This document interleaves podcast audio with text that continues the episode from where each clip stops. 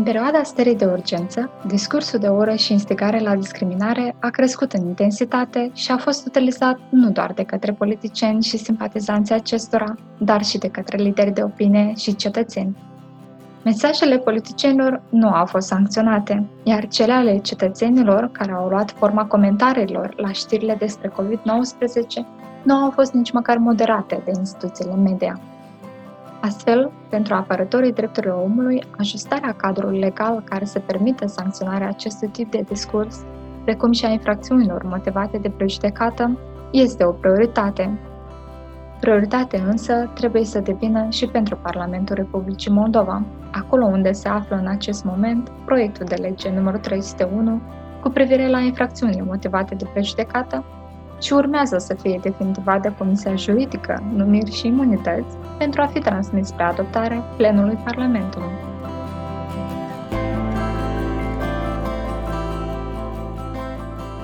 Asculți cel de-al treilea episod Punct pe ură, un podcast pregătit de Asociația Promolex, ne-am propus să explicăm care sunt diferențele dintre varianta proiectului de lege inițial, cel din 2016, și varianta actuală, cea revizuită în anul 2019.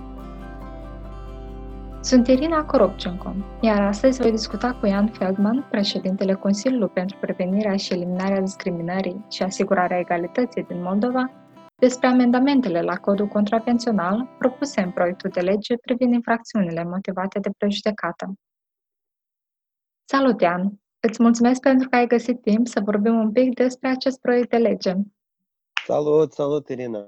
Pentru cei care nu au reușit să asculte episoadele precedente, trebuie să menționez că proiectul de lege numărul 301 este varianta comasată cu proiectul de lege 277 din 2016 și reprezintă un set de amendamente legislative ale codului penal și ale codului contravențional. Ian, Varianta proiectului din 2019 a păstrat din varianta proiectului de lege din 2016 articolul 46, indice 2, care definește motivele de prejudecată în codul contravențional. O diferență dintre prima variantă a proiectului și cea de-a doua constă în lista caracteristicilor protejate. În 2016, această definiție includea și criteriile avere, naștere sau descendență și caracteristici genetice. În varianta proiectului din 2019, acestea au fost excluse. Iar una dintre recomandările Consiliului pentru Egalitate pe marginea proiectului de lege a fost ca acestea să fie incluse în proiectul de lege definitivat. Te rog să ne spui de ce este important ca definiția din codul contravențional să includă și aceste caracteristici protejate. Uite, e versiunea noastră, adică recomandările și sugestiile noastre prin care noi am vrut să îmbunătățim acest proiect, nu neapărat că asta e super important să fie incluse și aceste amendamente, anume caracteristici protejate, dar în linii mari care a fost logica și de ce noi, nu, nu că am insistat, am propus să introducem aceste amendamente. În primul rând, aceste caracteristici, aceste criterii protejate mai apar în legislația Republicii Moldova, adică este de exemplu, avere este în codul familiei, naștere sau descendență este în codul muncii, caracteristici genetice este ceva nou și pe larg discutat în Uniunea Europeană și cât uh, mai multe testări genetice o să avem, cu, cu atât mai aproape va fi și acest criteriu protejat cândva. Deci, pentru noi a fost important să subliniem că aceste caracteristici deja sunt în alte acte normative și, de ce nu, să fie recunoscute și în codul contravențional. În general, în 2016, problema codului contravențional era că el conținea lista deschisă de criterii. Ceea ce, în opinia noastră și în opinia experților atunci, a fost inacceptabil, fiindcă contravenție e ca și crimă, procesul contravențional e un mic proces penal și tot trebuie să fie clar, fără liste deschise, fără încercări de a, fără posibilități de a interpreta prea larg. Ne-am oprit la lista închisă, clară a caracteristicilor, a criteriilor protejate, și dacă ne oprim la această listă închisă, trebuie să conțină cât mai multe caracteristici care deja se regăsesc și se aplică în diferite acte normative din Republica Moldova. Asta era logica Consiliului. Una dintre recomandările societății civile, dar și a Consiliului pentru Egalitate, vizează completarea codului contravențional cu un nou articol care să permită sancționarea incitării la discriminare. Mai exact este vorba despre includerea articolului 70 indice 1, instigare la discriminare. Te rog să explici de ce este nevoie de inclus o nouă normă, atât timp cât deja există articolul 69, care se referă la injurie, și articolul 70, care se referă la calomnie.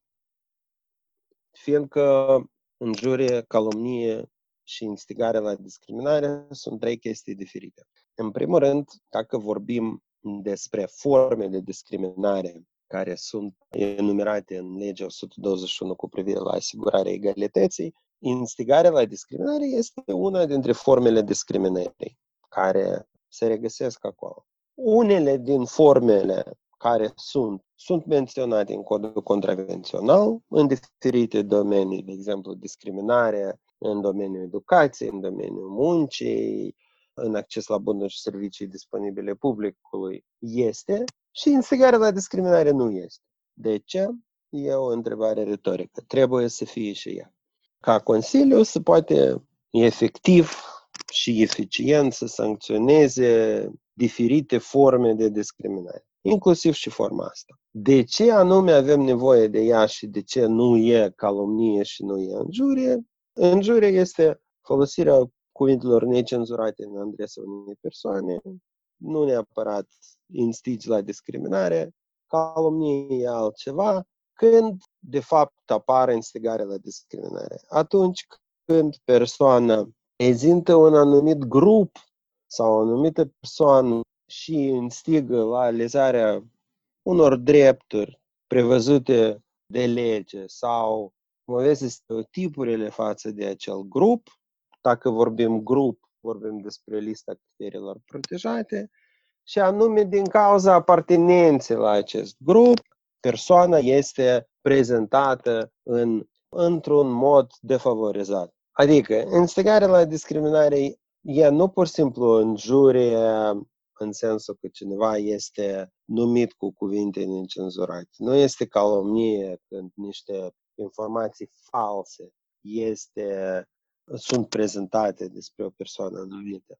Dar este situația atunci când persoana este injurată, promovate stereotipurile sau există un îndemn de a leza această persoană de anumite drepturi, din cauza că persoana aparține la un anumit grup minoritar. Care, ce grup minoritar, despre care criteriu vorbim, vezi mai sus lista criteriilor despre care deja am vorbit. Adică e ceva specific, e ceva ce diferă de injurie și calomnie și este ceea ce de fapt reprezintă un tip de discurs de ură, discurs bazat de prejudecată și care trebuie condamnat și combătut eficient într-o societate democratică modernă. De asta și a venit propunerea noastră de a sancționa instigarea la discriminare. Încă o dată, de ce? Două motive. Primul, este în lege și nu este nici cum reflectat în codul contravențional. Doi,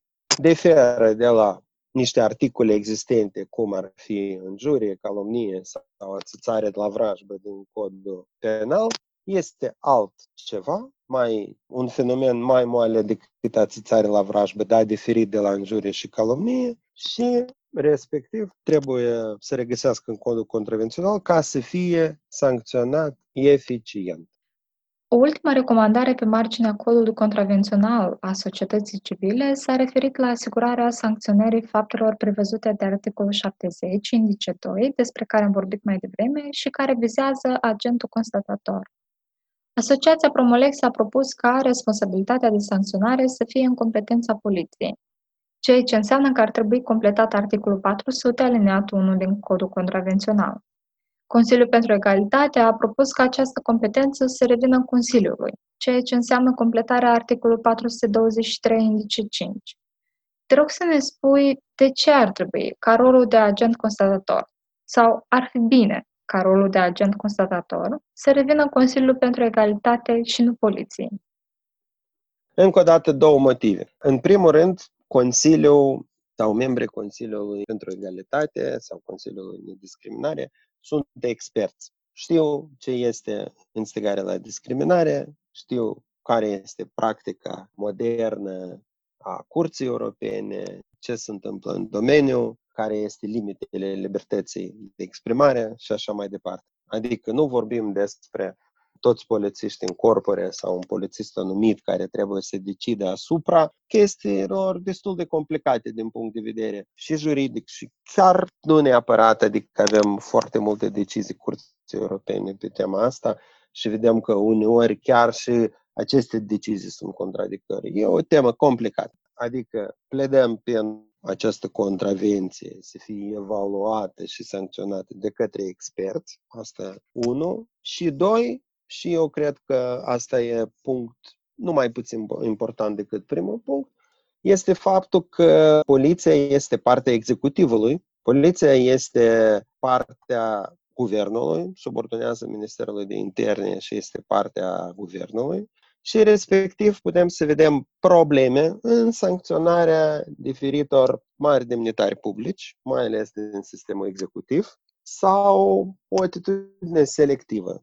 Cu alte cuvinte, poliția este mult mai ușor influențabilă decât o instituție independentă pentru protecția de drepturilor omului, cum ar fi Consiliul. Și aici, dacă luăm asta împreună cu lipsa de expertiză, putem să ajungem la o situație interesante, uneori neplăcute. Consiliul este o instituție independentă, sub control parlamentar sau creată de către Parlament, subordonează legislativului, plenului Parlamentului, este ghidat lege, raportează plenului Parlamentului și, respectiv, există mult mai multă independență și mai multă competență. Asta și era motivul ca Consiliul a pledat pentru că capacitatea de sancționa să fie în mâinile Consiliului, dar nu transferată la poliție și Consiliul să devină agent constatător și nu poliție.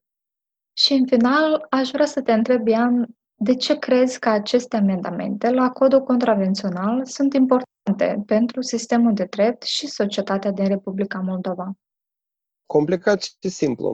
În Republica Moldova, la moment, lipsește cu desăvârșirea prevederile care ar combate discursul de ură, discursul de instigator la discriminare și, în general, ură. Da? Noi știm din diferite cercetări că coeziunea socială nu este un punct foarte a societății moldovenești, că sunt problemele, că diferite tipuri de discursuri, discurs de ură, discurs sexist, discurs instigător la discriminare, persistă în societate și apar mai mult și mai mult în jurul evenimentelor importante, de exemplu alegeri. Și asta cu anii devine mai problematic și mai problematic. Anume din această cauză, eu cred că amendamente ale codului contravențional și în general tot corpul de modificări legislative care vizează combaterea discursului de ură, discursul discriminator, discursul sexist, sunt mai restanțe, sunt mult așteptate și va contribui mult la îmbunătățirea coeziunii sociale, va tempera încercările politicienilor de a folosi discursul de ură în uh, electoral, de exemplu, și cred că noi toți o să devenim un pic mai buni și o să ne gândim un pic mai mult la ce facem și ce vorbim în spațiu public și care sunt consecințele cuvintelor care, pe care rostim în discursurile noastre.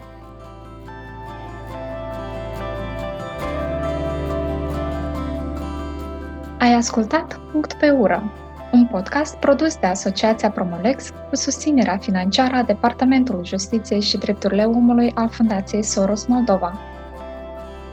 Pentru mai multe informații, te invităm să vizitezi pagina de Facebook Monitor Hate Speech Moldova sau promolex.md.